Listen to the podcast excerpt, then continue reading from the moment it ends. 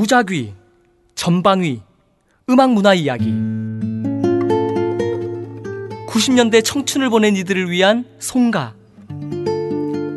Hello, Goodbye, 1990. 그 첫 번째 이야기를 시작합니다.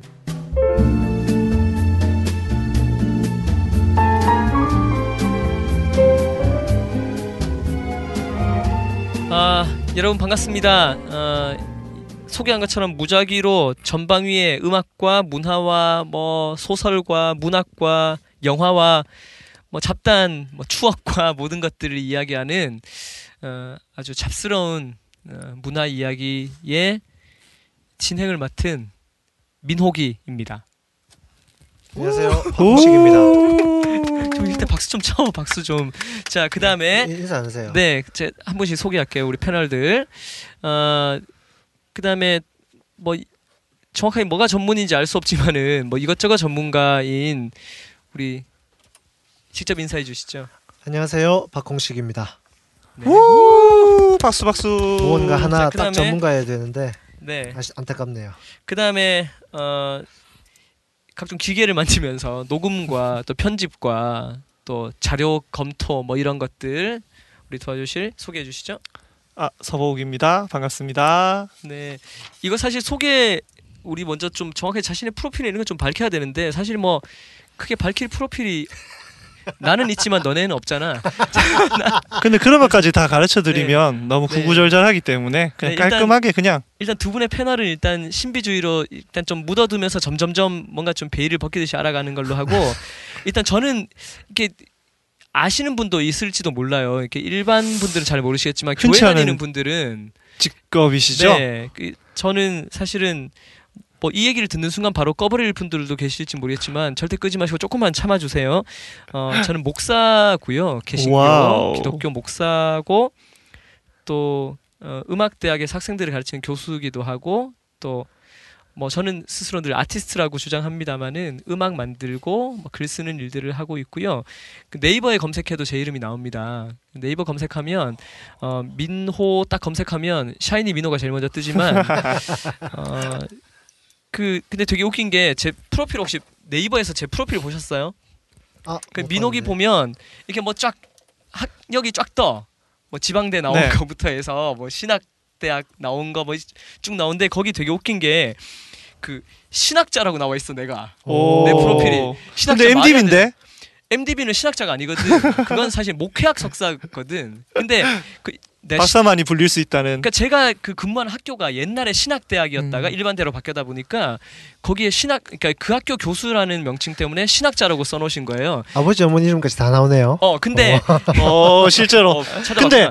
프로필 사진이 대박이에요. 지금 잠깐 잠깐 퍼즈 하시고 네이버에서 민호기를 검색해 주세요. 부탁해요. 근데 이, 이 프로필 사진 찍는데 몇 번 몇 컷 찍었다 그랬죠? 이거 한 진짜 한 100컷 찍었는데 이이표이 선한 표 정을 끌어내기 위해서 이 포토그래퍼가 특별한 노하우가 있더라고.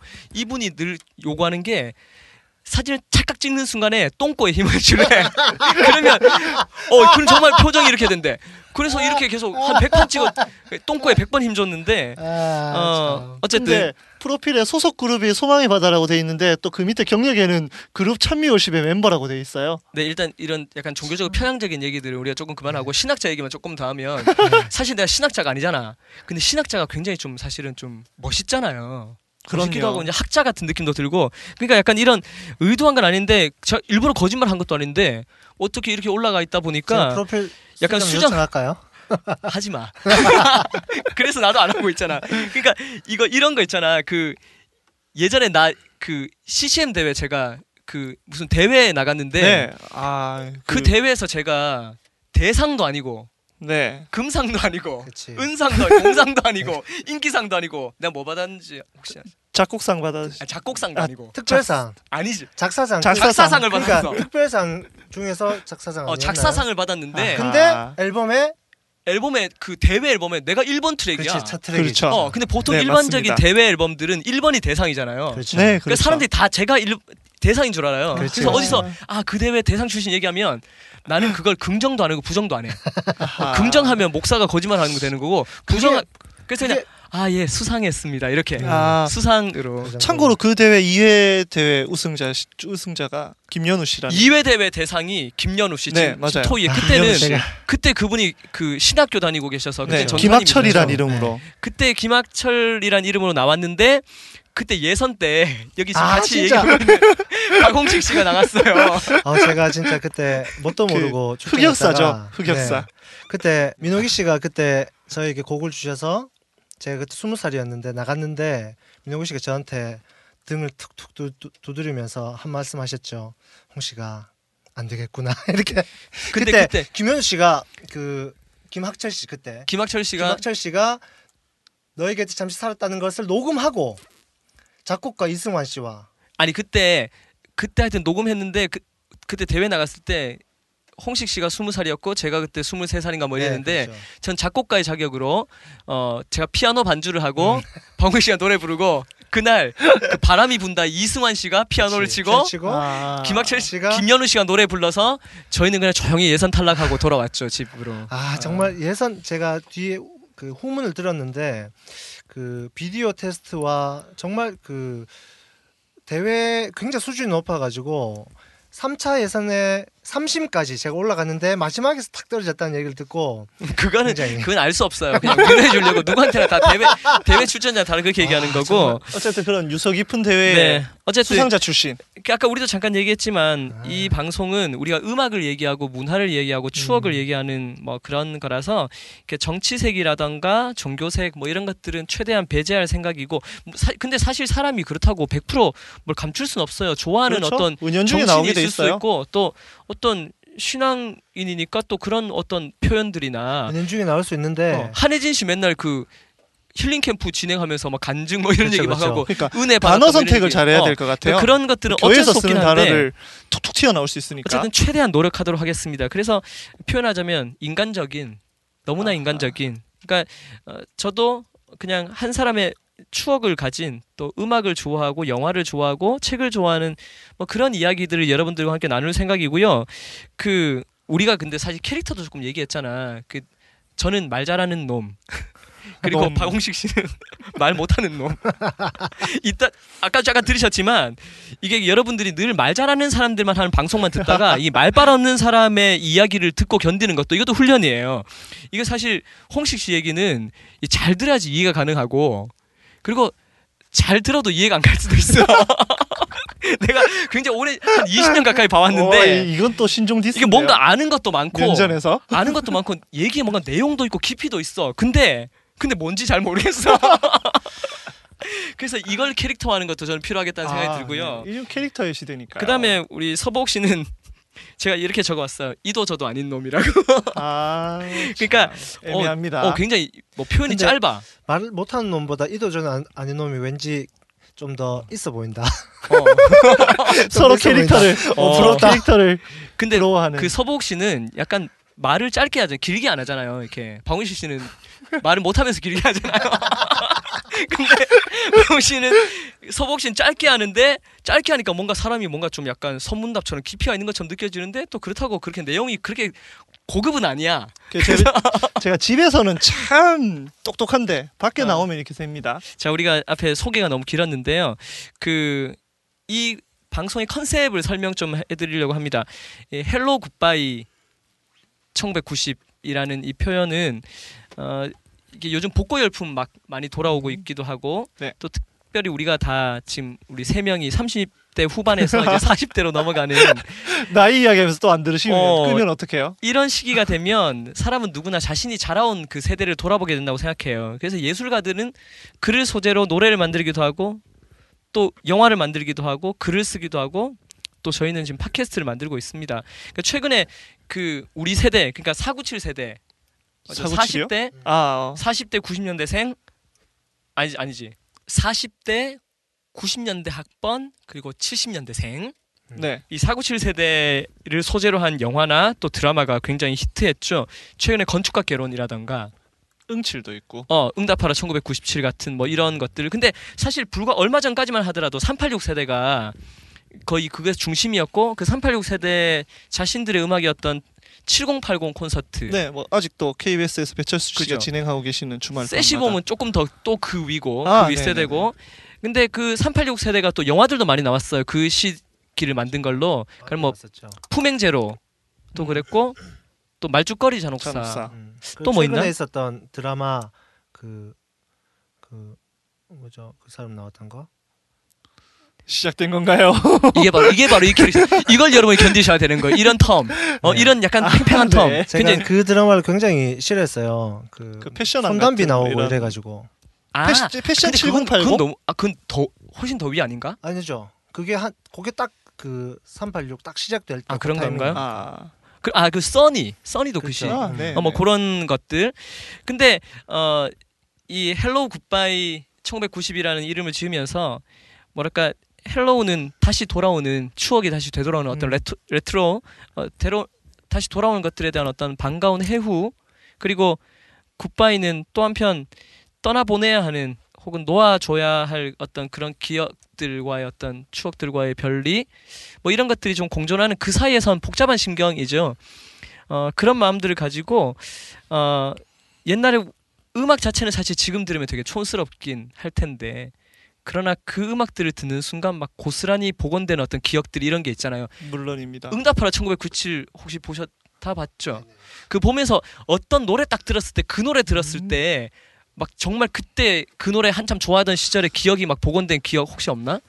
그 아무도 기억하지 못.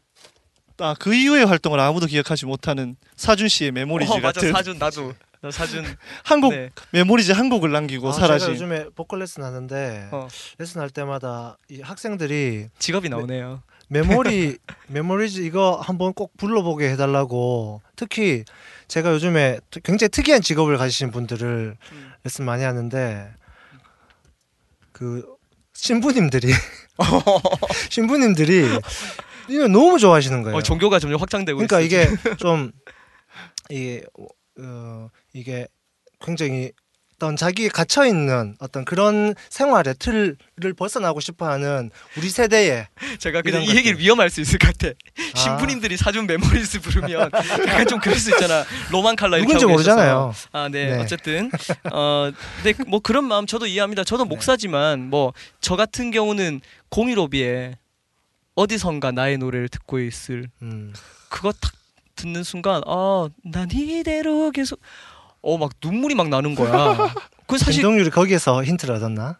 음. 네. 하여튼 그래서 그 뭐 그런 기억들 그런 이야기들을 여러분들과 함께 좀 나누려고 하고요. 그래서 오늘의 첫 앨범 그래서 우리가 할 수 있으면 앨범 하나를 딱 가지고 음, 와서 그 앨범을 좀 분석하고 그 앨범에서 좋은 노래들도 소개도 하고 사실 이거 방송에서 이 저작권 한- 나 알아봤는데 네.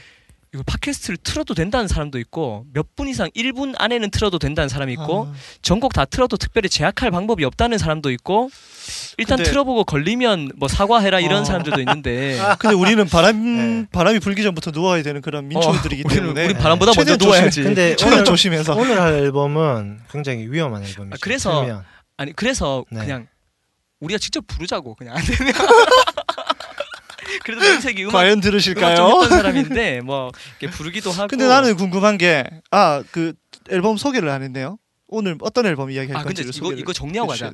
우리 이걸 음원으로 정식으로 쫙 이렇게 하는 게 아니고 우리가 여기서 가령 아이폰이나 이런 걸로 트는 거야 아이폰 스피커 어, 그 뭐 멀- 멀리서 들리게. 하는 거야 네. 배경으로 그것도 가능하죠. 그것까지 막을 수 없지 않나? 뭐 AR 틀어놓고 그거는- 노래를 따라 그건 부른다든지 또 네. 다를 수 있죠. 아, 근데 네. 그건 우리가 법을 모르니까 네 어쨌든 네, 괜히 자 오늘의 앨범 네. 어, 정말 심사숙고해서 결정했습니다. 첫 이게 첫 방송이잖아요. 첫 방송 네. 중요하잖아요. 첫 앨범은 뭐가 할 것인가 후보 곡들이 이만큼 많았어요. 저 이게 노트에 보이시죠? 네. 거의 어. 한 150개 중에서 결- 결정했는데 그 아티스트만 150 아티스트고 이 음. 아티스트 앨범까지 따지자면 거의 뭐 천 장 가까운 앨범 중에 선택했는데 어 2호 공감 이승환 플러스 오태호. 오태호 어, 어 사실 그 뭐 같이 얘기하는 분들은 아시겠지만 제 방이 또 나름 또 매력 있는 방 아닙니까? 그 제가 어릴 때부터 매니아라서 지금까지 모은 앨범이 한 7, 테이프 한 7천, CD가 한 4천 DVD가 한 천 장 정도 되니까 열심히 음반들 모았는데 오늘 그 책장 앞에 서가지고 90년대 음악들만 쫙 이렇게 뽑아봤어요. 뽑으면서 리스트를 했는데 한번 제가 불러드려 볼게요.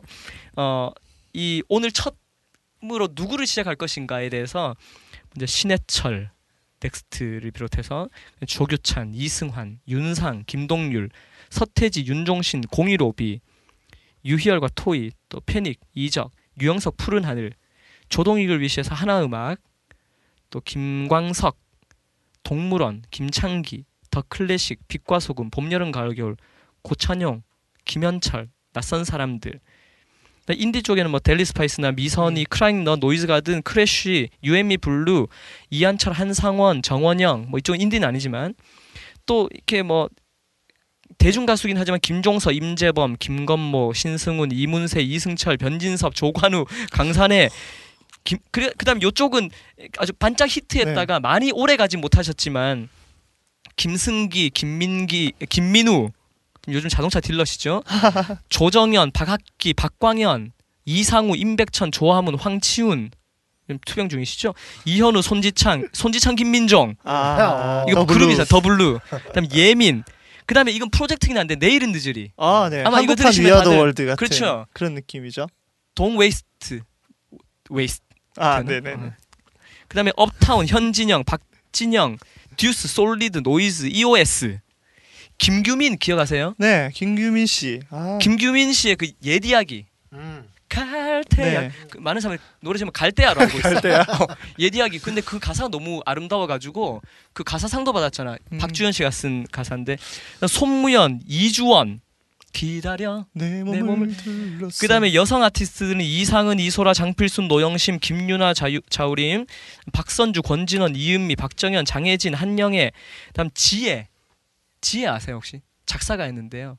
초창기 아, 지혜 하광훈, 박주현 하광훈, 음. 아니면 지혜 윤상 뭐 이런 식으로 해서 모르지만 모르 들어본 초- 네. 것 같은 이런 네, 그다음에 리액션.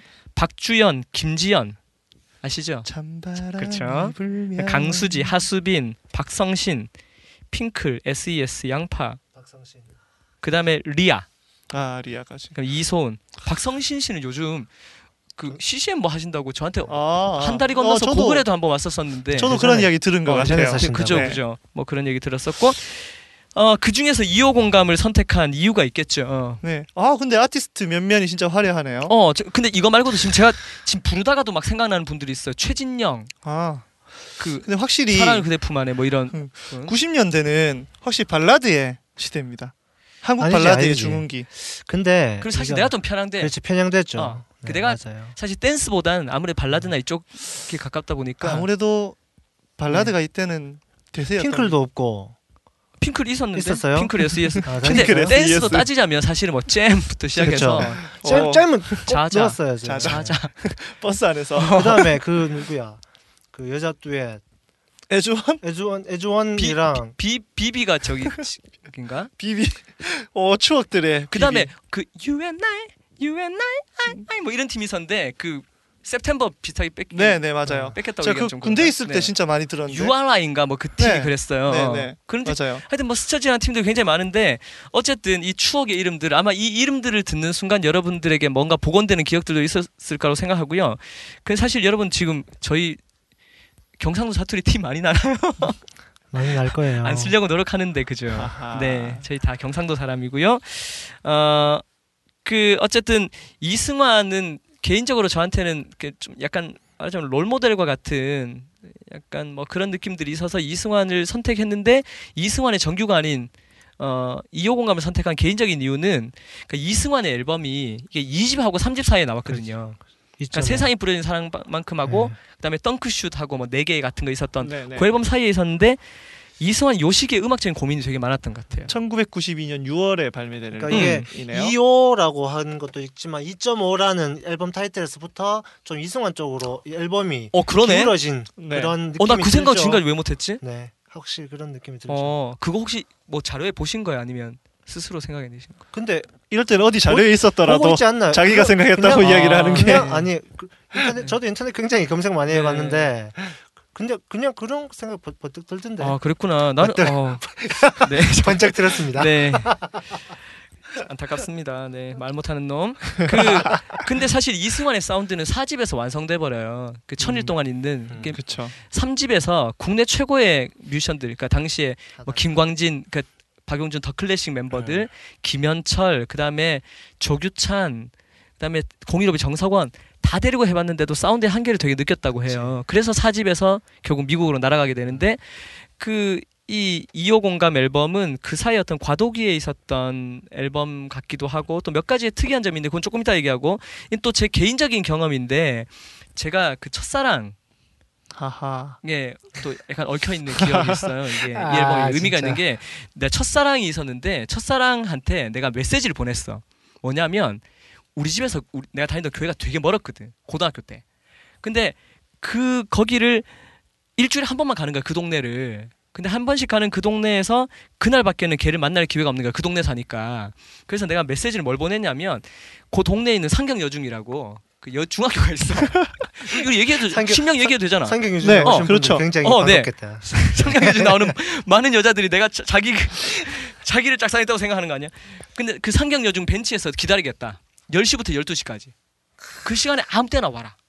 그러니까 이야. 1년을 기다려. 1년을. 1년을 기다렸는데 1년을 기다렸는데 안 오는 거야. 근데 제가 매일 매주 그 학교 앞에 있는 그 꽃집에 가 가지고요. 장미꽃을 한 송이 샀어요. 음. 근데 아줌마가 나중에는 제가 이제 그 사연을 알고 한 한 달 지나고부터는 아줌마가 장미꽃을 매주 그냥 내가 가면 준비해놨다 그냥 줬다 그냥 올 때까지 참 감수성 짙은 아주머니. 그랬는데 10개월 만에 나타난 거예요 아, 10개월 만에 매주 2시간씩 거기서 기다린 거야 음. 그래서 지금 그분이랑 행복하게.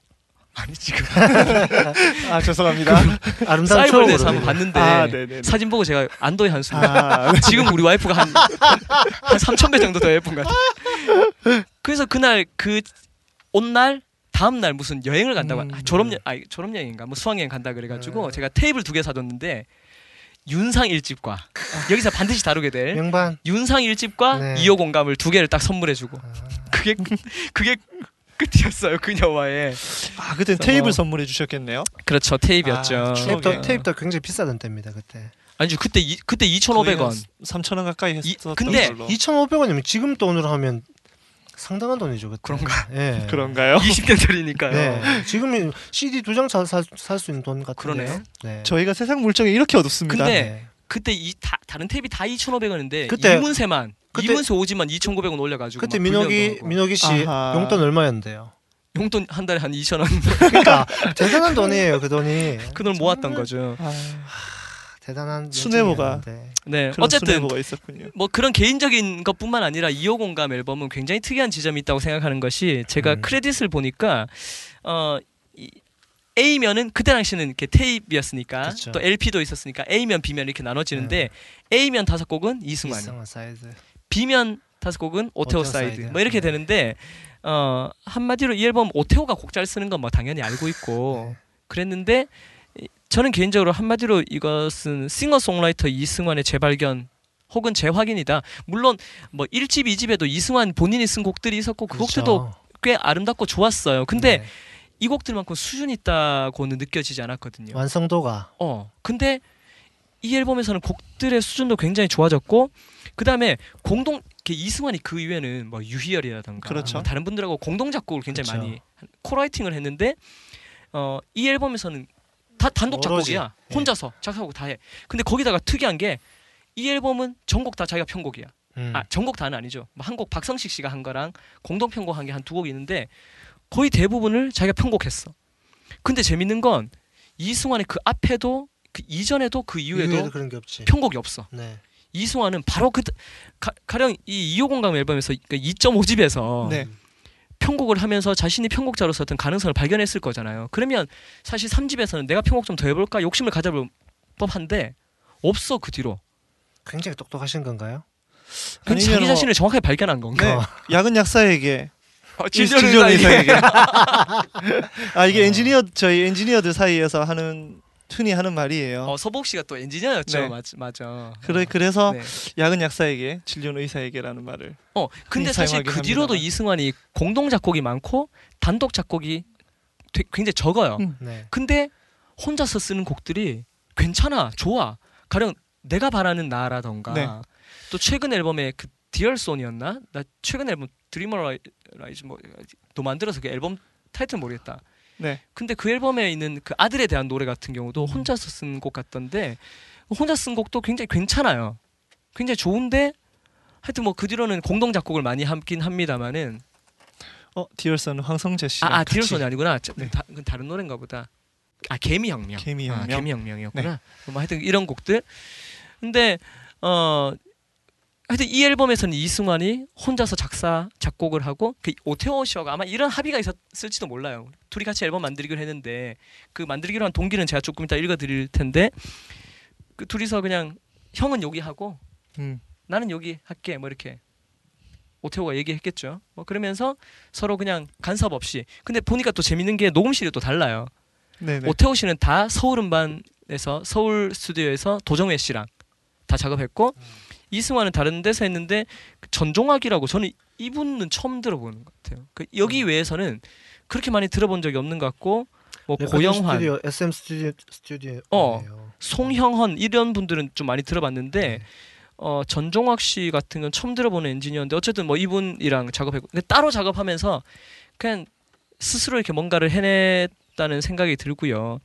그래서 어 곡들도 훌륭했지만 편곡들도 굉장히 고급스럽고 세련됐고 또 아이디어도 넘쳐나고 음. 가령 예를 들면 그 잃어버린 건 나 같은 경우는 음. 제가 이승환의 모든 곡들 중에서 가장 제가 최고로 치는 곡 중에 하나인데 이 곡은 아주 popular한 곡과 보컬에다가 뒤쪽에서는 갑자기 막 파트 1, 파트 2가 어, 그렇게 느닷없이 나뉘죠. 또 클래식 합창이 네. 성악까지 나, 나오다가 약간 이때부터도 이승환은 퀸을 어 그렇지 그 다음에 쏟아지는. 기타 솔로나 이런 건 또 완전 메탈 느낄 수 있었어. 그러니까 이게 잃어버린 건나 파트 1, 2 이게 5집에 굉장히 5집의 사운드에 영향을 좀 어떤, 줬다고 어 예, 기본이 되는 어떤 그런 느낌이었어요. 제가 들을 때는. 근데 진짜 안타까운 건 3집에서 잃어버린 건 나 파트 3를 어. 만들어요 근데 그 곡은 너무 별로였어 너무 별로여서 네. 오히려 이 곡의 전체 흐름을 좀 좋은, 끊어놓은 것 같은 우리가 얘기하죠.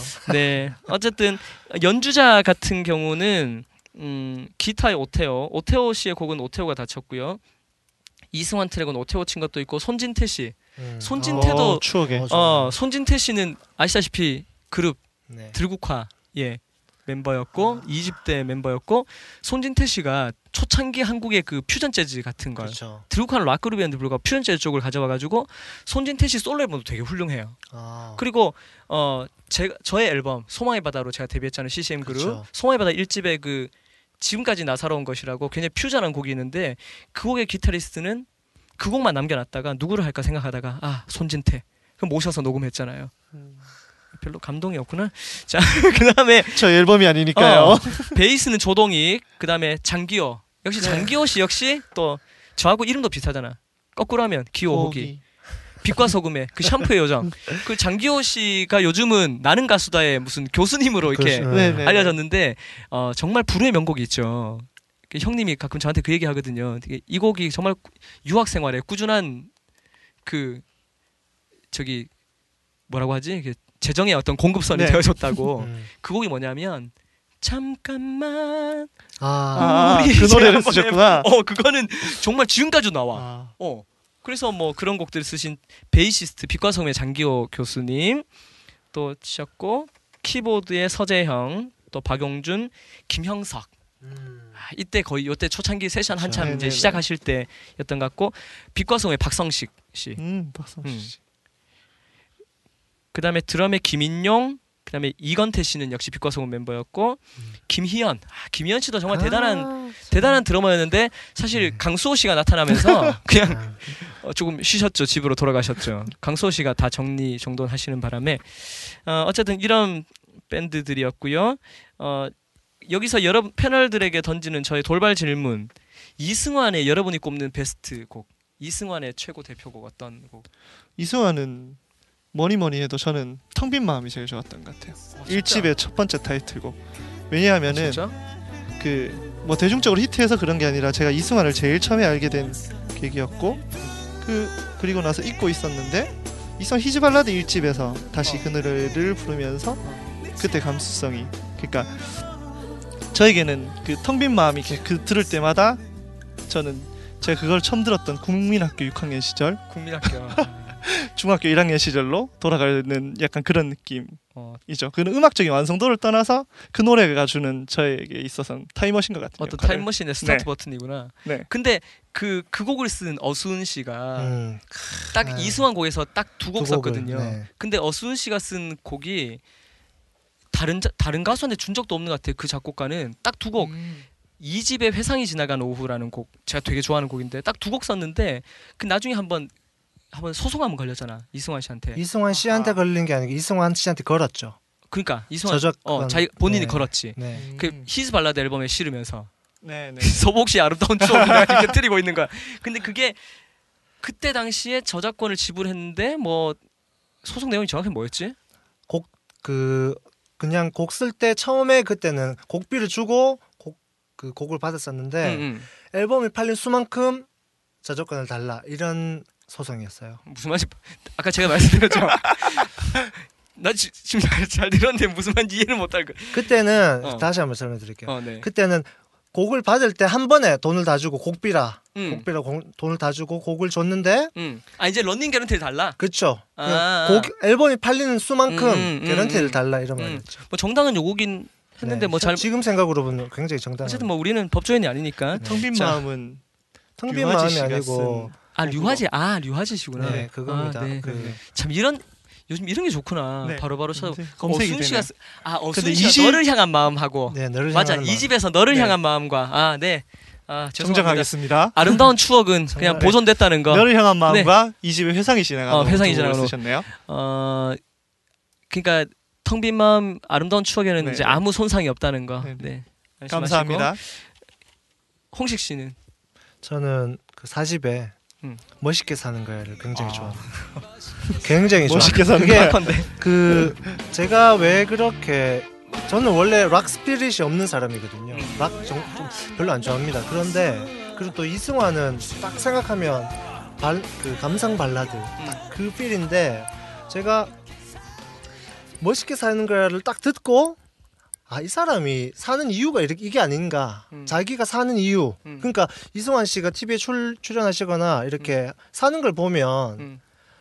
딱 그런 것 같아요. 음. 자기를 정말 제대로 보여주는. 음. 다른 건 좀 자기 좀 민혁 씨 잘 아시잖아요. 음. 곡 쓰시거나 가사 쓰실 때 음. 조금 음. 정말 나, 나를 표현하고 싶은 어떤 그런 거에 조금 한계를 느끼실 때가 많은. 근데 지금 듣는 분들이 아까 내가 한 얘기가 있어서 이 얘기를 참으면 우리가 인내하면서 들으면 뭔가 있을 거라고 뭔가 있었을 거예요. 뭔가 있었을 거고 무슨 말인지 저도 저는 이번에는 이해했고요. 네, 네. 이게 바로 그런 그런 지점이라고 생각하고 음. 오케이.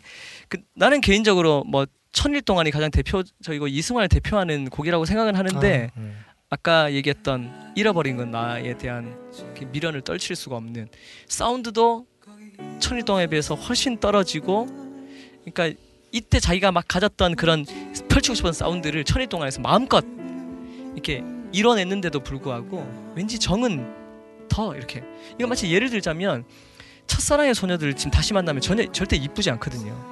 그그 뒤에 훨씬 사람 본 눈도 생기고 하면서 훨씬 더 예쁜 아가씨들을 만나게 되는데 얘가 적절치 않나? 어, 참, 어, 참기 힘들어. 어, 참기 힘들어. 어, 지금- 흔히 어, 내가 잘, 어 잘못 얘기야 잘못한 것 같아. 흔히 이런 이런 말씀들 많이 하시잖아요. 그냥 잘난 자식보다는 못난 자식이 더 신경 쓰이고 그런 거. 아닌가요? 그것도 잘 모르겠다. 아. 공감이 안 간다 우리 저, 저 편집 자 편집 자 넘어가겠습니다. 자 그다음에 오태호 씨를 얘기하지 않을 수 없는데 이 오태호 씨는 정말 요즘 뭐 하시는지 궁금해가지고 우리 세 명 다 각자 이렇게 구- 조사해봤잖아. 찾아봤는데 없어. 별로 없어. 별로 안 나와. 없어, 없어. 그리고 12년째 은둔 뭐 이런 얘기 음. 하다가 최근 소식 보니까 그 뮤지컬 내 사랑 내 곁에 음, 그렇죠. 오태호 씨가 정말 이렇게 정말 주옥 같은 곡을 많이 남기셨더라고요. 그러니까 오태호 씨가 쓴 곡들만 가지고 일종의 네. 주크박스 뮤지컬이죠. 그 이영훈 씨의 주크박스 뮤지컬이 있었잖아요. 광화문 연가. 네, 저는 그 되게 감동적으로 받아 봤는데 왜냐면 이영훈 곡들을 너무 다 사랑하니까 음, 음. 이것도 저는 봐야 되겠다 생각이 들었는데 그 또 기대되는 게 그 감독이 영화 감독이야. 오. 뮤지컬 감독인데 전계수 감독이라고 그 러브 픽션 아. 얼마 전에 하정우 씨랑 네네. 주었던 되게 감각적인 로맨틱 전 로맨틱 영화 같은 잘 안 보는데 그런 스타일 싫어해가지고 근데 어 하여튼 이 좀 독특한 영화를 하던 사람이 뮤지컬을 연출하면 어떤 결과가 나올까 또 좀 궁금하기도 하고요.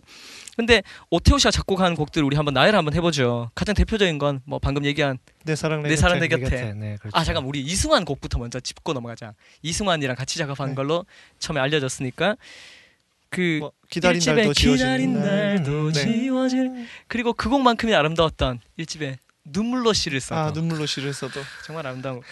야, 그다음에 세상에 뿌려진 눈물로 시를 눈물로 시를 같은데 시를 써도는 어. 민호기 씨의 그것과 그거 뭐 그, 그것이라니 그, 그, 그 노래 있잖아요.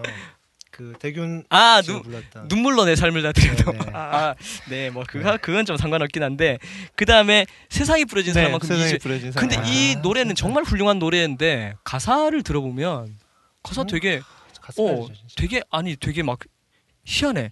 되게 감성적인 것 같기도 하고 약간 약간 허세 장렬 같은 가사 같기도 하고 바람이 불 때마다 느꼈던 거리만큼 난 기다림을 믿는 대신 무뎌짐을 바라겠지 뭐 이런 가사들 그 신혜라 씨가 부르신 그 부분 말씀하시는 그런 건가요? 얘기 하면 안 되는 거 아닌가요? 아니요 2호 공감에도 왜? 2호 그런 공감에도? 이 2호 아니, 공감에도 신혜라 씨가 코러스 우리가 그런 떼창 얘기를 한곡 해줘야 하셨어요. 이승환 앨범 할 때는 네. 그 사람의 바이오그래피컬한 어. 그런 어.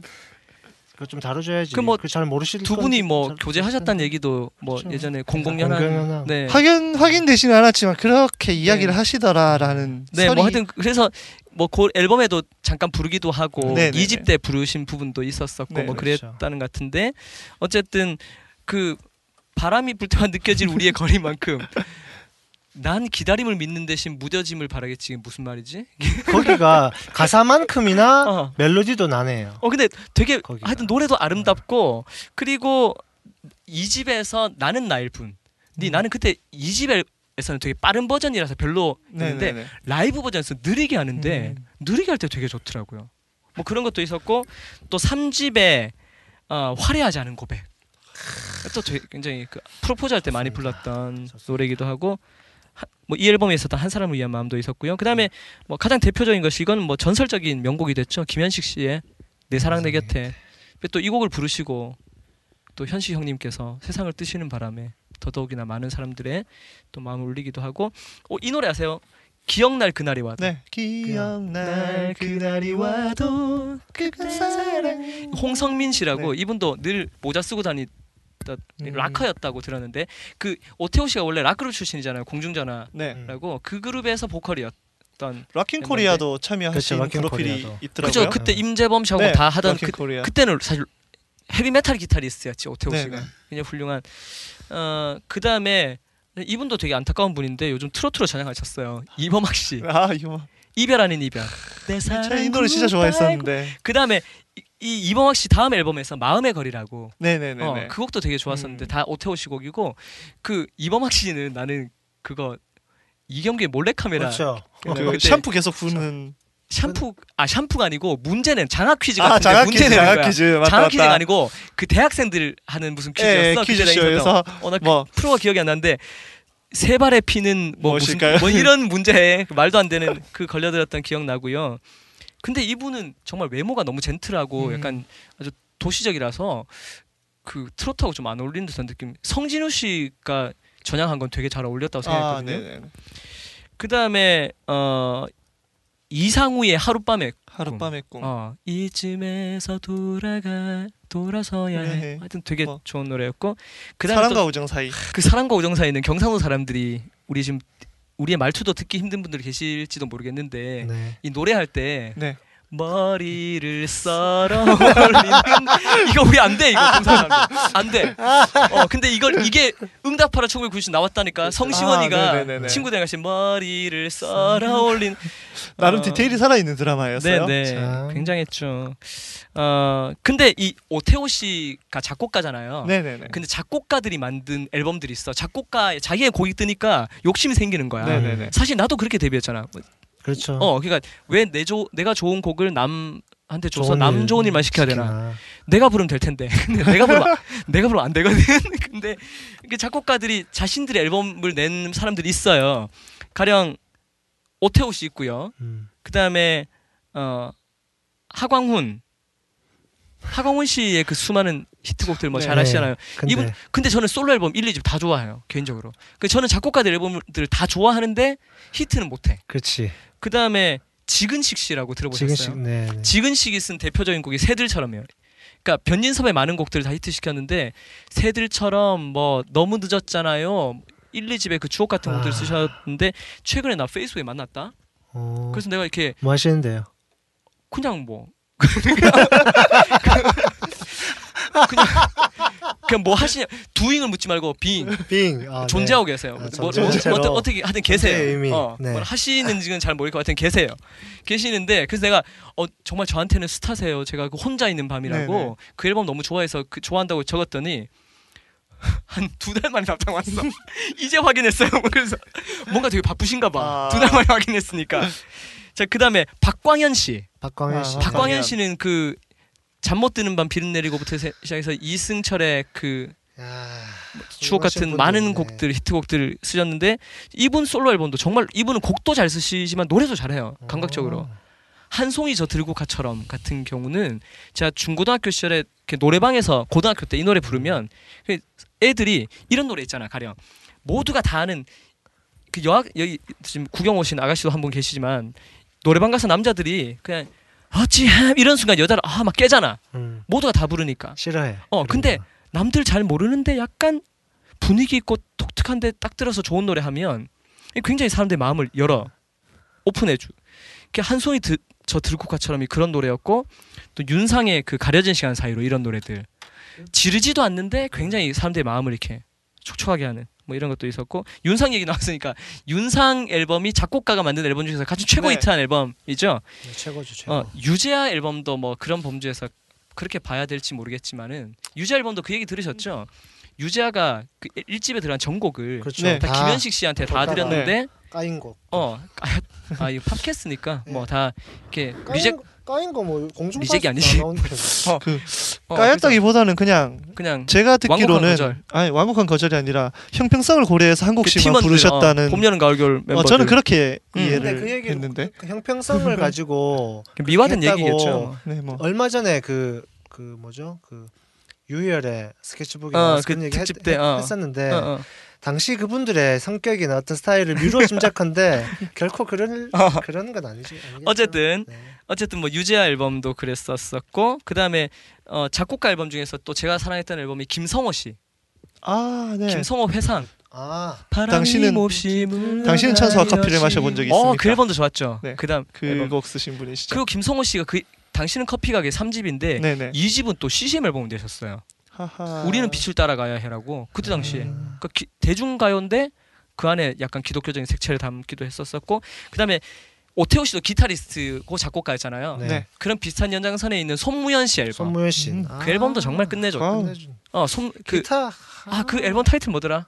시 무슨 향기 없는 시인가? 제목 없는 시. 네, 맞아요. 되게 분위기 섰고 손무현 씨가 그때 당시 또 OST 같은 거 드라마 OST 많이 기다려. 음. 네, 뭐 이거 다 손무현 저는 씨. 손무현 씨. 기억나는 거는 김한선 씨 백밴드 하던 시절 윤상 윤상이랑 같이 베이스 치고 윤상이 베이스 치고. 손무현이 기타 치던 시절. 그때 그 나만의 것하고 그 앨범들 다 네네네. 삐에로는 그 앨범들 다 손무현 씨 작품이었던 네. 것 같고 그다음에 김영석 씨. 음. 아. 김영석 씨는 뭐 작곡가로도 훌륭하지만. 최근에는 뭐 대선 음악 이런 것도 그렇죠. 하셔서 굉장히 용기 있으시다. 네. 전 모든 걸 굉장히- 걸었다 이런 느낌. 네. 굉장히 놀랐습니다. 네, 깜짝 놀랐습니다.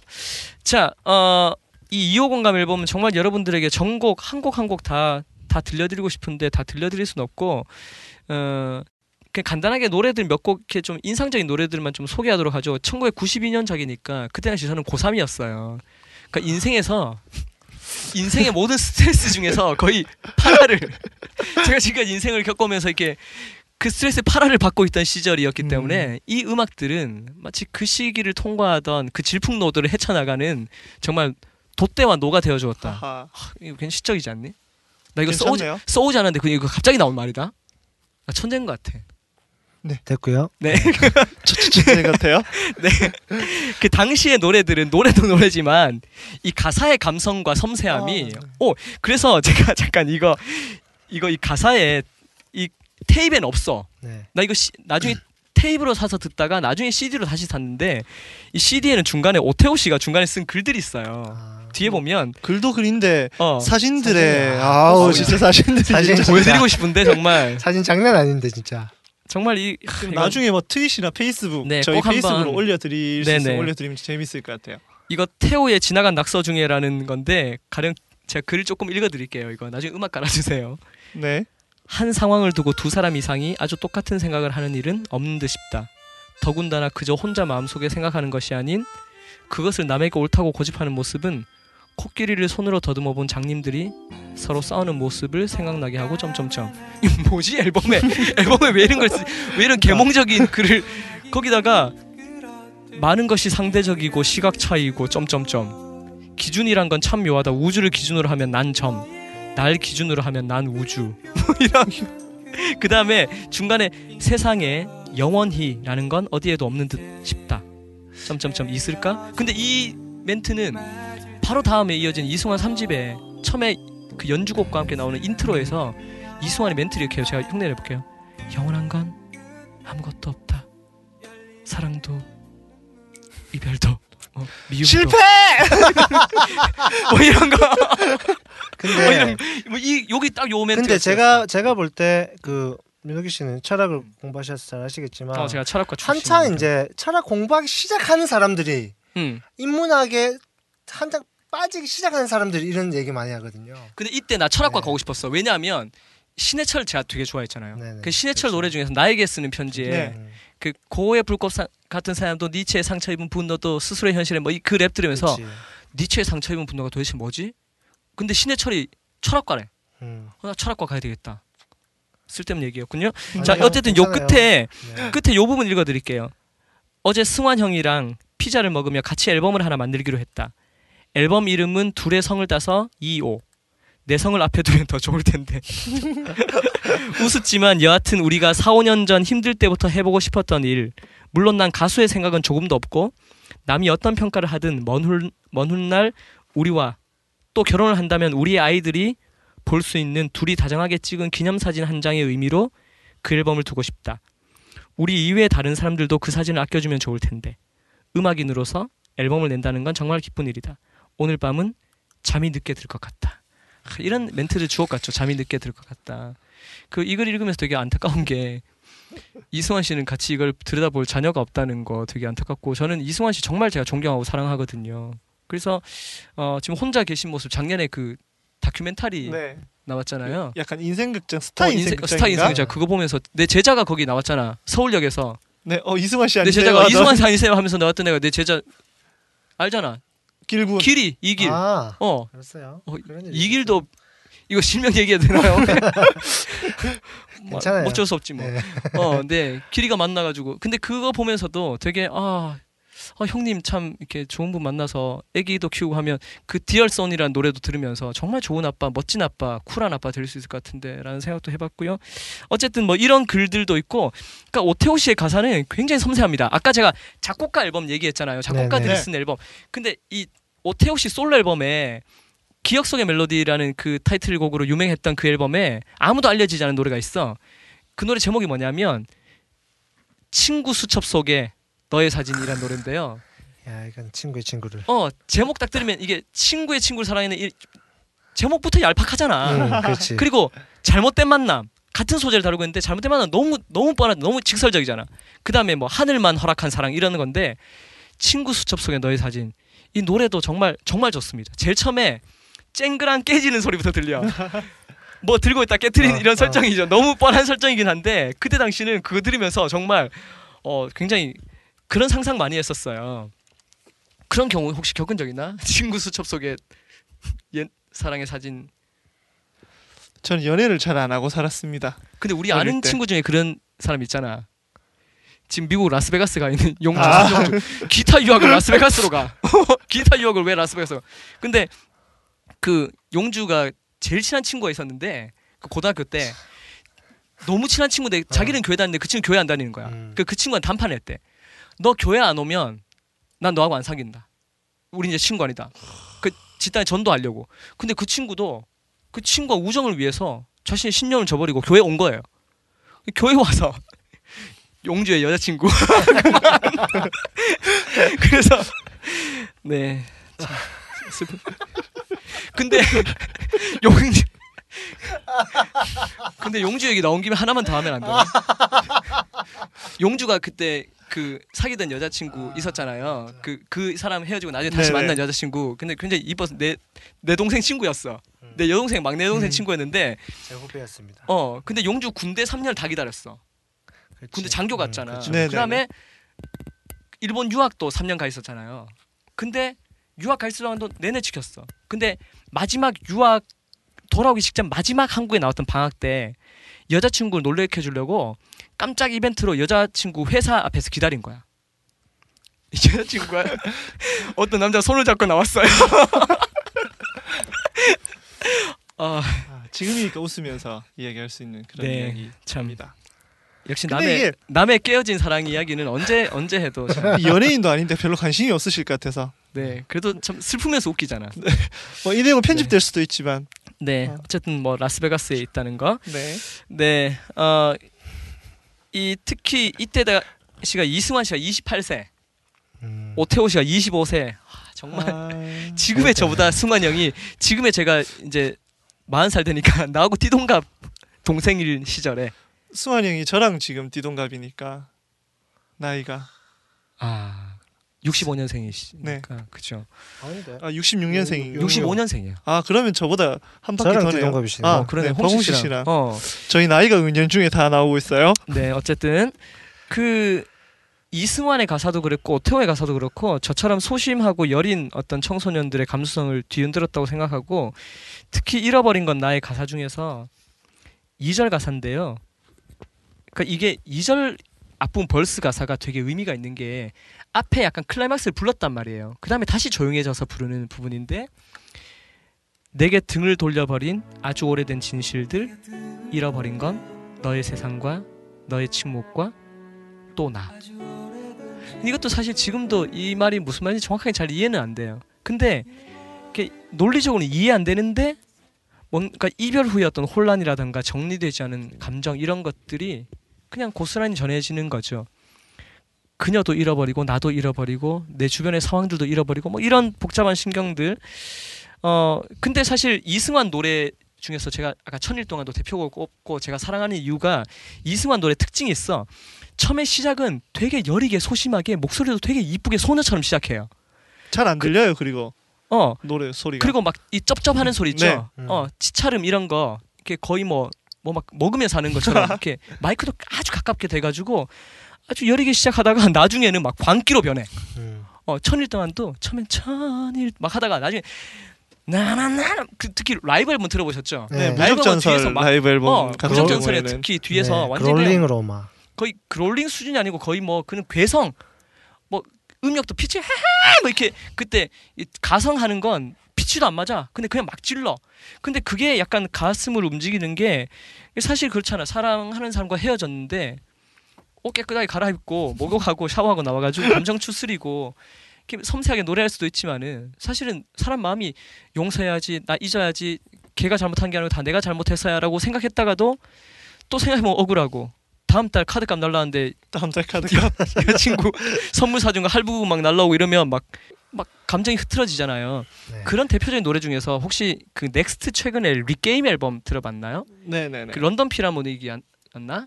그 오케스트라랑 같이 네네네. 만들었던 그 앨범에서 나 적어 왔는데 여기 The Last Love Song이라고 음, 들어봤나요?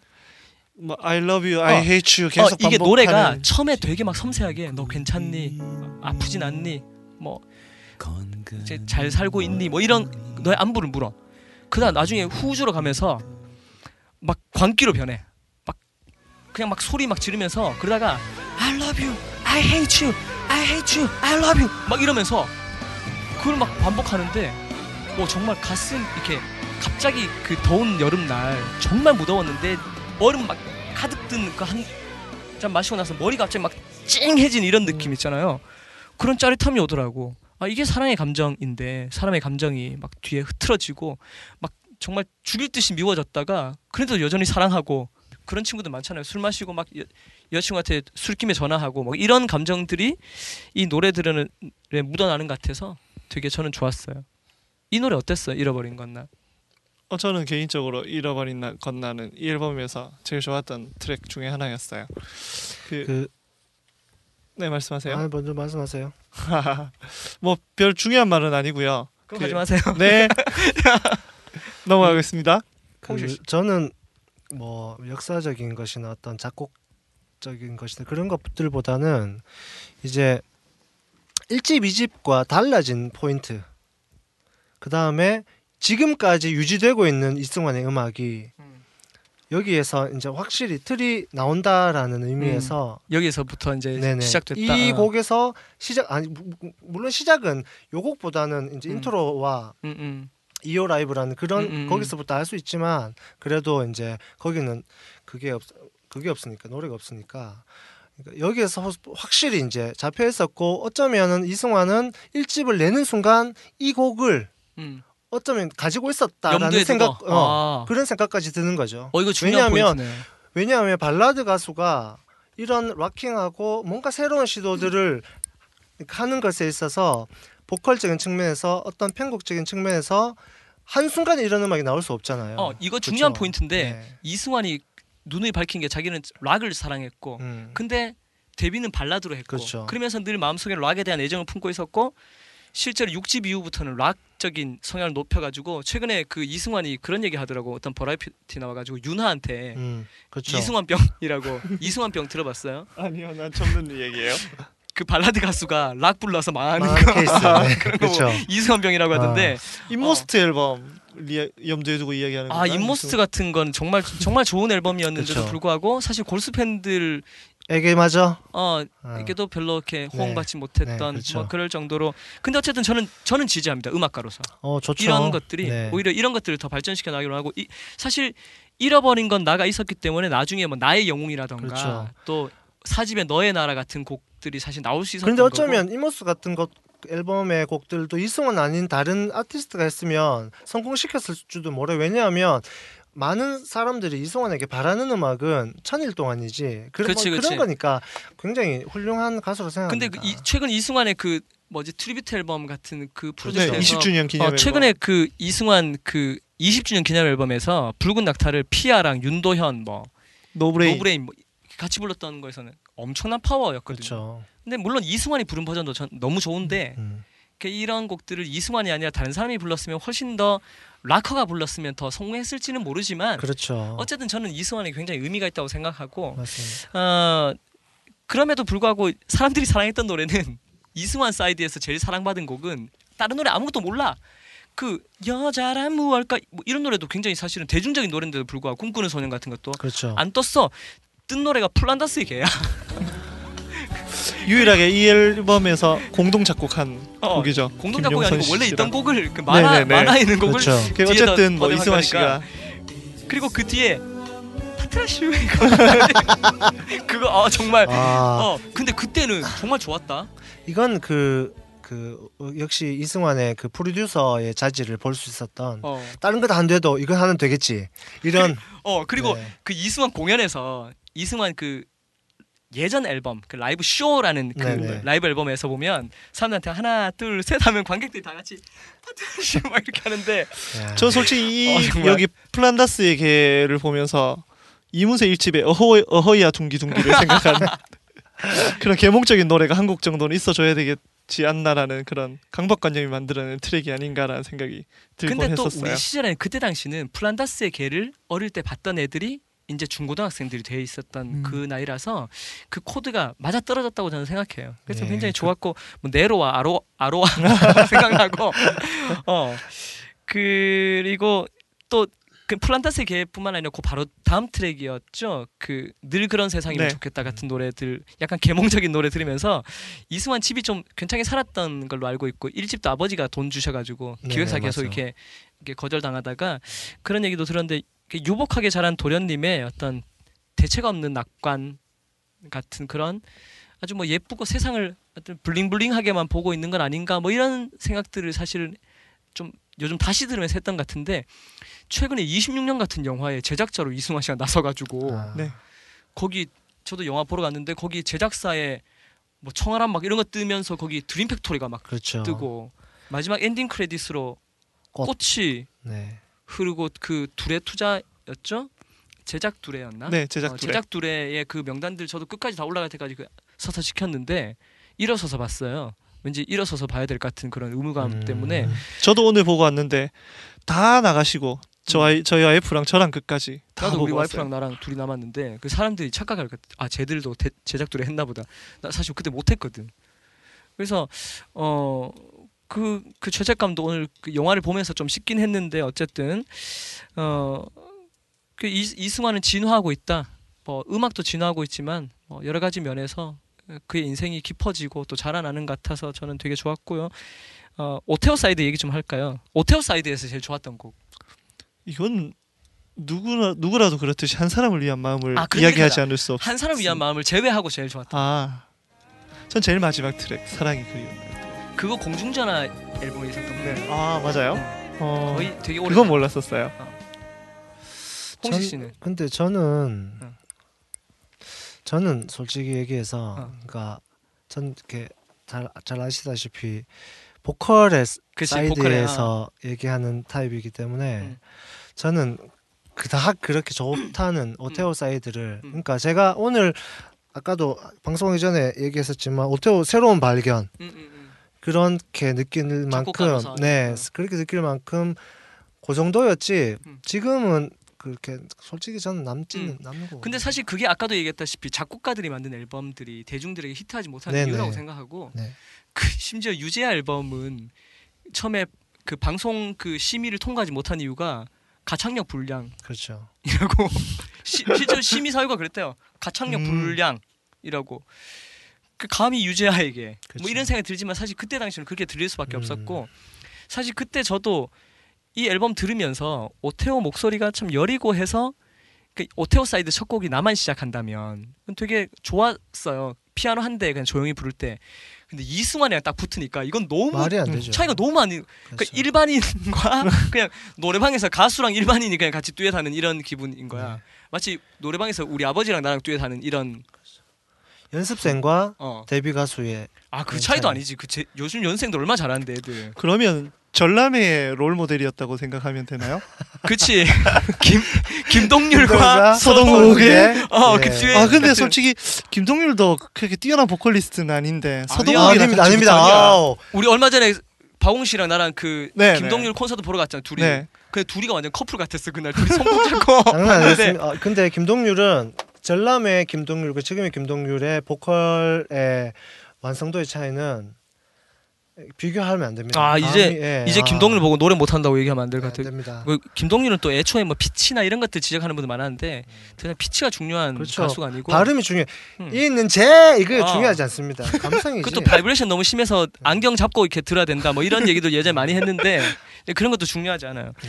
어쨌든 근데 어쩌다가 여기까지 어, 근데 저는 오테오의 보컬이 요즘 들어서 더 좋은 것 같아요. 그러니까 점점 내가 가창력이 떨어져서 그런지 모르겠지만 근데 오테오의 보컬이 요즘에 그 트렌드에 맞아요 그 딱 홍대 스타일 어 그렇지 네, 그렇지 딱 약간 미니멀한 음악? 네. 아, 딱그 스타일로 그치. 괜찮죠 나 그, 그러고 나니까 오늘 갑자기 청한 노래가 듣고 싶어가지고 음. 옛날 캔디맨 아 네. 예전에 뭐 자작극 뭐 이런 소동도 있고 했었었잖아요. 네네네 얘기하면 안 되나?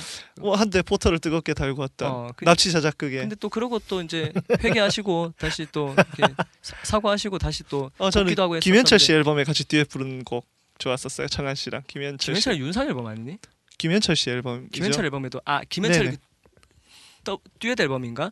아니요 윤- 김현 네. 아, 윤상의- 윤상 그거 윤상 윤상이야. 솔로 앨범이에요 그래 윤상 그 앨범이야. 왜 김현철이라고 얘기했죠? 사랑하고가 있어서 그럴 네. 거예요 아마. 아, 그런데 어쨌든 그래서 생각났나 보다 아 씨가. 네네네. 네. 어쨌든 네. 그 김영석 씨의 피아노도 나만 시작한다면 해서 음. 너무 좋았어요. 그 피아노도 사실은 그런 세션 피아노가 다 고만고만한데 왠지 그 피아노는 정말 마음을 움직이는 것 같았거든요.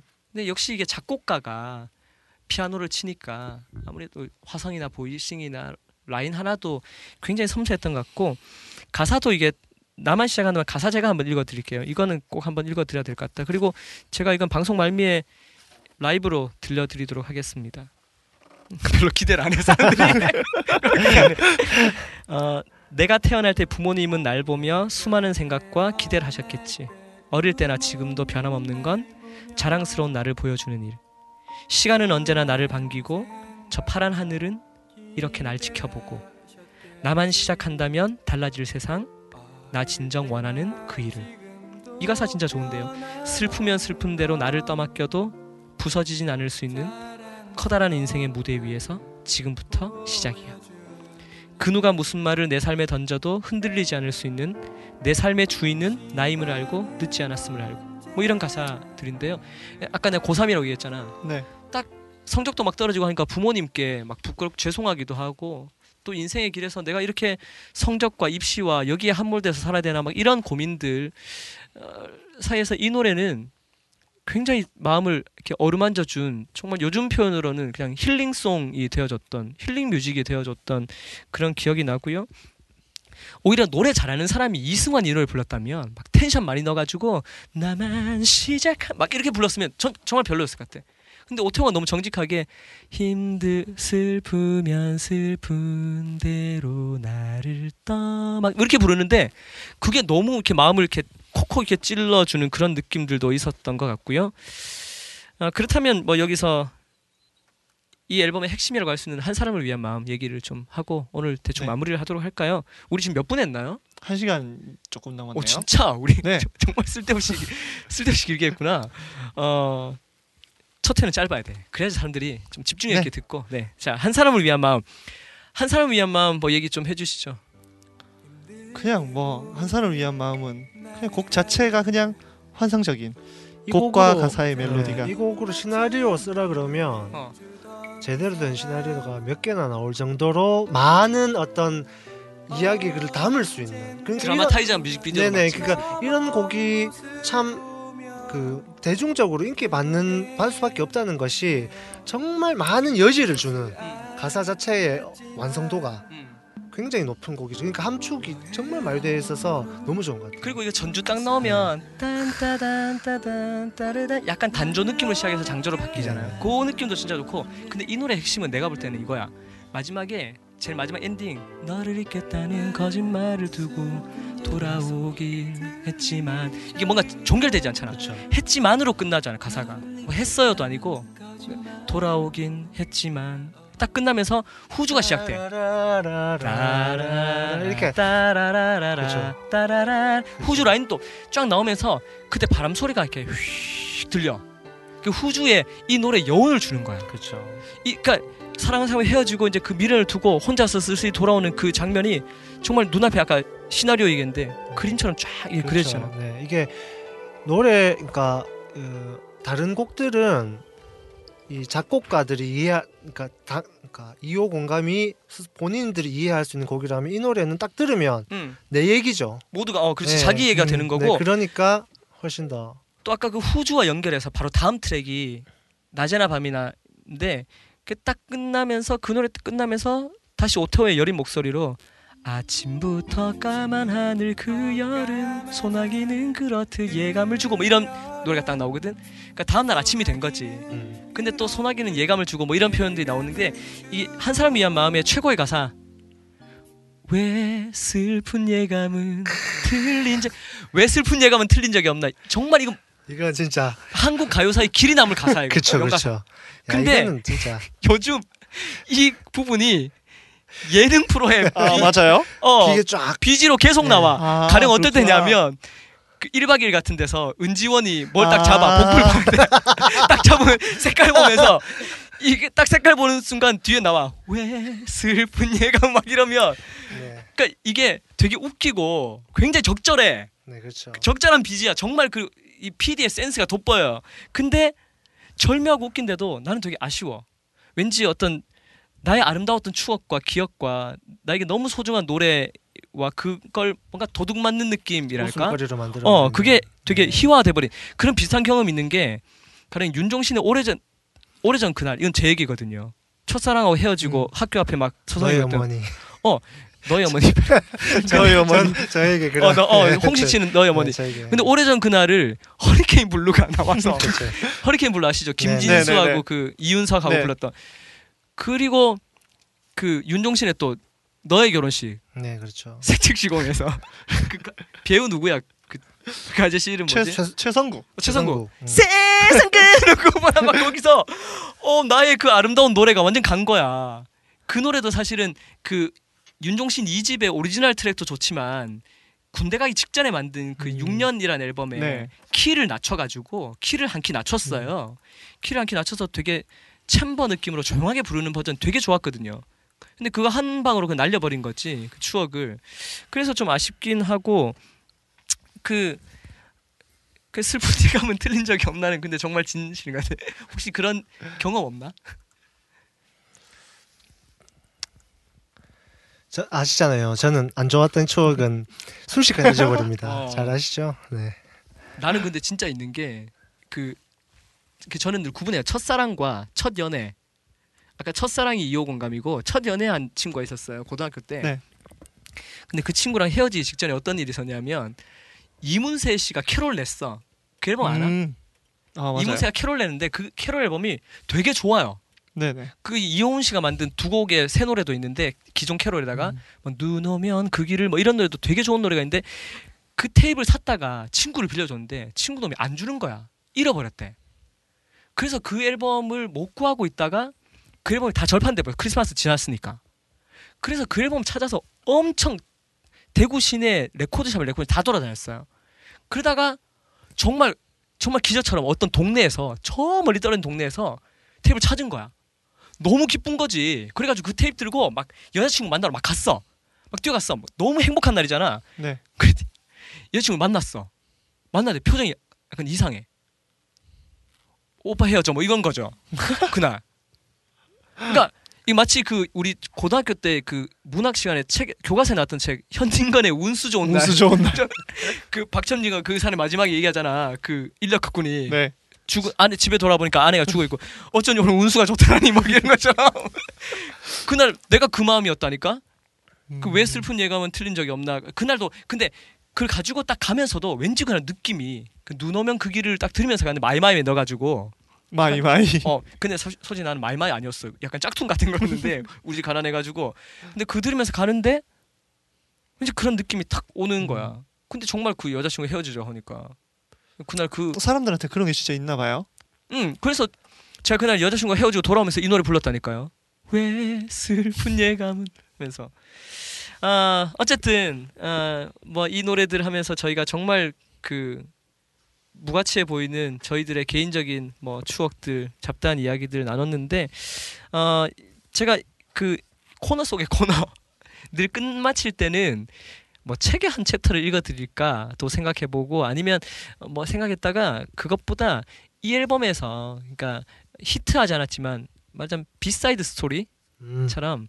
어, 히트한 히트 싱글은 아니지만 정말 숨겨진 명곡을 여러분들에게 소개 추천해드리고 어, 방송을 마칠까 합니다. 어, 이 곡은 특별히 이 앨범은 어쨌든 두 사람의 서로 다른 사이드를 가지고 있는 이승환 사이드, 오태호 사이드가 있으니까 오늘은 두 곡을 해야 될 것 같은데요. 저의 choice는 어, 이승환 사이드에서는 잃어버린 건 나. 아 역시. 원투 꼭 들어주시고 어, 오태호 사이드에서는 나만 시작한다면 꼭 여러분 한번 들어봐 주시길 바라고 나만 시작한다면은 팟캐스트 끝나면 끄지 마시고 저희가 라이브로 네 들려드리도록 하겠습니다. 자 오늘 어떠셨나요? 처음이라서 그런지 진짜 두서없네요. 정말 정말 네, 중구난방이죠. 정말 준비 안 되고 중구난방이고 뭐 아니야 나는 오늘 준비 많이 했어. 준비 많이 해서 이런가 봐. 준비를 안 해야 될 것 같아. 아니요 혼자 준비를 많이 해서 그래요. 아 같이 그렇구나. 준비를 해야지. 그러면 우리 같이 준비하지 말자. 그게 오히려 더 아하. 그 뭐지 그 오늘 좋았던 건 그러니까 잠깐만, 잠깐만. 네. 네, 자 들으시는 분들 박홍식 씨가 이제 얘기합니다. 자, 잘 집중해서 자 네. 이, 이걸 견디셔야 돼요. 자, 오케이. 자, 큐. 조, 네 좋았던 건 어, 우리가 어떤 사람이라는 거 그러니까 우리가 어떤 사람이라는 걸 들으셨을 때 아 이 사람들이 나랑 비슷한 사람일까라는 것들에 대한 확신을 드릴 수 있었다라는 점에서 좋았던 것 같고 좀 안 좋았던 거는 너무 많은 아티스트 아티스트들과 음. 또 이승환이라는 어떤 대가수 음. 앨범이 지금 몇 개 나왔죠? 열열 20개 가까이 나왔나? 정규만 10개 넘었으니까요. 콘서트 앨범 그러니까 그런 가수를 이렇게 훑어보기에는 너무 짧은 시간이었다. 음, 그리고 오테오도 굉장히 심도 있게 다뤄야 되는 그런 작곡가인데 그런 면이 그랬지 음. 전 나름대로 굉장히 만족스러운 어, 생각보다, 제가 생각보다 재밌는 것 같아요. 네네 자화자찬. 어, 그러면 우리 다음 번에 어떤 아티스트를 할지 우리 이 자리에서 한번 대충 한번 추천을 받아볼까? 뭐 오늘- 그래도 물론 내 오늘 마음대로 남자. 파트였지만 어. 난, 아 남자 파트였으니까 어, 뭐 공평하게 어. 다음은 여자 어, 나는 그건 원하지 않아. 예요. 저는 오늘 저는 여성들을 너무 사랑하는데 네. 정말 전 남녀 평등주의자거든요. 저- 정말 저는 무늬만 페미, 페미니스트긴 하지만 근데 어 여성들은 조금 따로 한번 좀 몰아서 한번 다뤘으면 훅- 좋겠다. 한 방에 훅 보내기에는 아까 그리스에서는 한 방에 그, 그, 그렇긴 한데 좀 그렇죠. 일단 조만간 다뤄야 될 분들이 너무 많은 것 같아가지고. 저는 오늘 하면서 음. 아, 이분이 이분의 앨범을 하면 좋겠다라고 생각했는데 음. 요즘 제가 꼽는 가장 성실한 뮤지션 음. 윤종신 씨의 우 음. 앨범을 우리가 다음 주에는 이야기를 한번 하면 어떨까? 사실 그 그러- 앨범 같은 경우는 그렇다면 어. 그렇다면 어, 어. 하나 뮤직의 어, 그, 그 이야기부터 한번 풀어서 하나 이야기. 아, 네, 이거 진짜 할 게. 진짜 많은 것 같아. 네, 근데 많죠. 앨범 같은 경우는 정말 내가 그 이름이라고 최덕신 씨 음. 아시죠. 여러분들은 그그 사랑을 말할 수 없어서 그 풍부한 표현 못해서 네. 비밀이 되었네 그 이름 뭐 이런 게 있어요. 그, 그 너무 사랑을 이 풍, 그에 대한 애정이 너무 크고 하다 보니까 막 잘 표현하기 못해야 되는 거 있죠. 그 이문세 옛사랑 노래도 그런 거 있잖아. 옛사랑 그 이름 아껴 불러본 약간 너무 사랑해서 아껴 불러보게 되는 윤종신의 우도 제가 정말 사랑하는 앨범이고 학교 수업 시간에 학생들한테 이 앨범에서 분석도 하고 가사도 분석하고 음악도 분석하고 이런 거 하는데 너무 아껴서 이건 좀 언제 하면 빵 한번 터트릴까 이 음. 팟캐스트가 만약 사람들이 정말 알려져 가지고 막 이렇게 관심을 막 받게 된다면 그때 빵 터트리고 싶다 이런 생각이 그날이 들 정도 올까요? 올까? 그런 그날이 거- 오면. 그런 그러니까. 그런 그런 떠도 걱정이야. 우리가 조금 그 아티스트도 좋지만 그 아티스트들이 존재할 수 있었던 음. 레이블에 대한 이야기도 이야기도 우리나라의 레이블이란 그러면 하나보다 동화 기획을 먼저 얘기해야 그렇죠. 돼. 그러니까 아, 근데 정말 근데 동화 동화를 얘기하기에는 너무 조금 하기야 하나가 먼저고 하나에서 또 동화 그렇죠. 쪽 사람도 나오고 있으니까 때문에 그리고 또 유명한 아티스트도 많으니까 아, 그러면 일단 좀- 뭐 여러분들 의견을 수렴해서 제 마음대로 다음 주에 한번 결정해서 심사숙고해서 근데 뭐 정 원하는 분들 있으면 저한테 푸시하세요. 그러면 네. 뭐 다음 주는 아니니까 또 우리 언제 할지 모르잖아. 네. 오케이 우리 이제 closing 하는데 closing 할 때 보통 이- 그 성시경 씨는 잘 자요 뭐 이런 거 하고 어우 그다음에 그 이동진 기자가 하는 팟캐스트 빨간 책방에는 다음엔 더 잘할게요. 뭐 이렇게 얘기하시는데 되게 마음에 와닿더라고요. 어 그래서 closing 뭐 할까 이렇게 생각했는데 타이틀이 있으니까 그 어. 타이틀을 어 기준으로 해서 hello goodbye 할까? 아니요 그게 아니라 그러니까 그걸 그러니까 우리가 좋은 memories를 가지고 음. 더 나은 프레젠트를 음, 만들어가는 방송이니까 음. 그런 어떤 음, 어떤 그 맥을 한번 짚어보면 어, 그러니까 여러분의 좋은 추억이 더뭐 어쩌고 저쩌고 어, 그러면 모르겠다. 일단 그것도 생각해 봅시다. 네네. 그냥 오늘은 일단 이렇게 이래니까 엔딩. 그냥 맞춰요. 이래는 어, 오늘은 그냥 이렇게 마치죠. 준비가 안 됐어. 어, 여러분 다음에 또 할게요. 감사합니다. 감사합니다.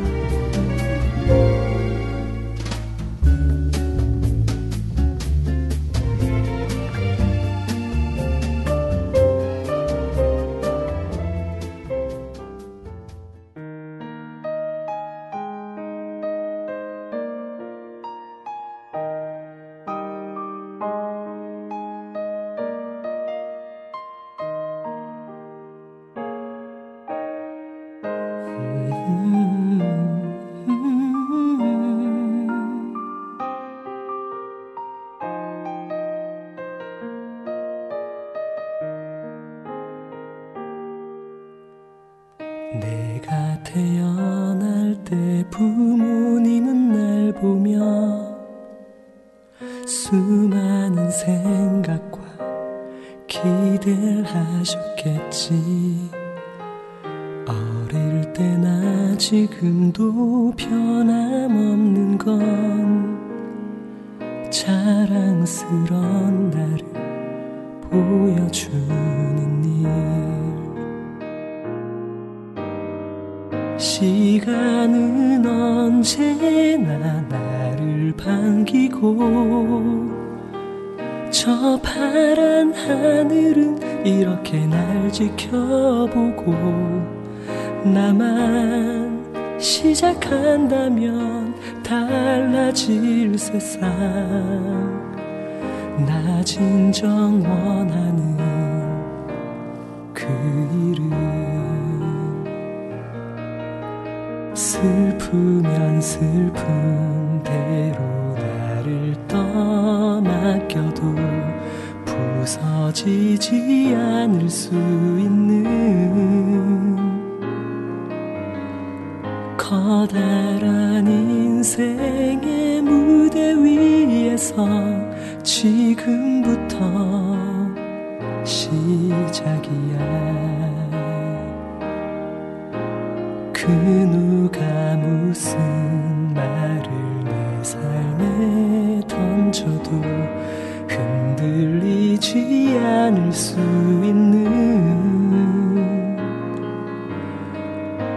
내 삶의 주인은 나임을 알고 늦지